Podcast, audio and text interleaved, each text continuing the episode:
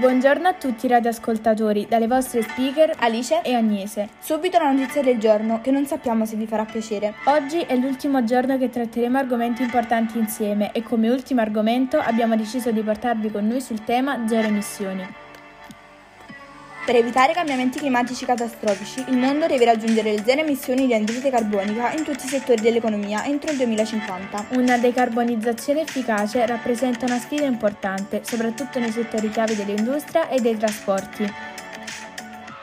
La neutralità carbonica è un obiettivo che sempre più paesi e aziende stanno promettendo di raggiungere per contrastare il cambiamento climatico. Per questo, neutralità carbonica è un'espressione che insieme al sinonimo emissioni zero continueremo a sentire sempre di più.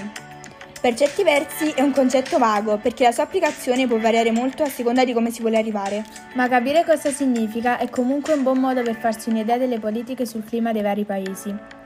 Cosa intendiamo per emissioni zero? Partiamo da emissioni zero, è un'espressione potenzialmente fuorviante. Si potrebbe pensare che significhi smettere di produrre emissioni di gas serra, ma non è così. Quando si dice emissioni zero si intende in realtà emissioni nette zero, una condizione in cui per ogni tonnellata di CO2 o di un altro gas serra che si diffonde nell'atmosfera se ne rimuove altrettanta.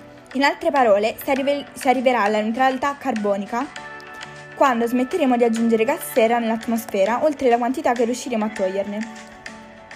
Negli ultimi anni le attività umane hanno diffuso nell'atmosfera circa 50 miliardi di tonnellate di gas serra ogni anno.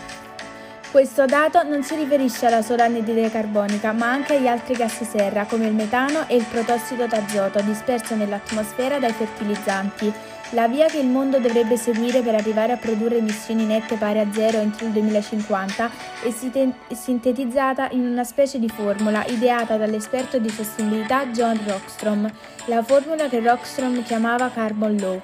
Dice che ogni decennio dovremmo dimezzare le emissioni totali di gas serra, dunque arriveremo a emettere solo 25 miliardi di tonnellate di CO2 equivalenti nel 2030, 12,5 nel 2040 e invece 6 qualcosa nel 2050. Anche per quest'ultima volta ci raccomandiamo a voi cari radioascoltatori, perché tutti uniti possiamo fare qualcosa per il nostro pianeta. A riascoltarci, saluti da Alice e Agnese.